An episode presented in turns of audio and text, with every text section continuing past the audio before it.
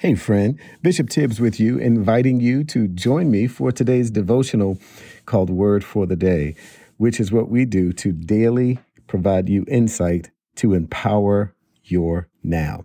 January 2nd is where we are, and we're in the Strong's Concordance 0102. That basically means that when God puts the numeric value to each letter, we come up with the number 102. And that's a Hebrew word that means a band or an army. And the Greek word for 102 is of persons incapable of things, or you could say things that are impossible. So we're going to pray into that, declare into that, give you a word for the day, and then we're going to let you go. So here it is. Father, in the name of Jesus, I ask that you would help us to take our position in your army, within your ranks. I am capable of great things in Jesus' name.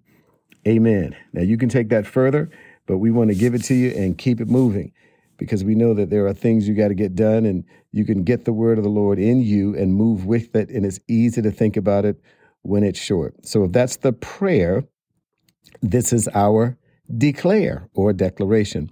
I fulfill my role in the Lord's army. The words mission impossible are not part of my assignment. My divine orders come from the Lord, which causes me to do what others call impossible.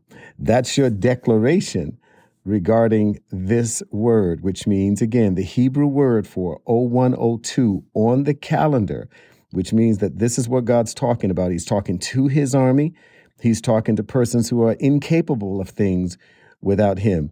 So, what then is our word for the day? It comes out of Matthew chapter 19, verse 26, and it says, But Jesus looked at them and said, With man it is impossible, but with God all things are possible.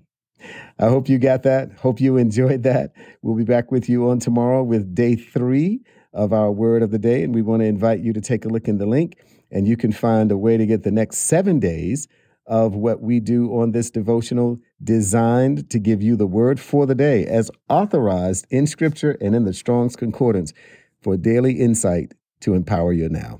We'll see you tomorrow.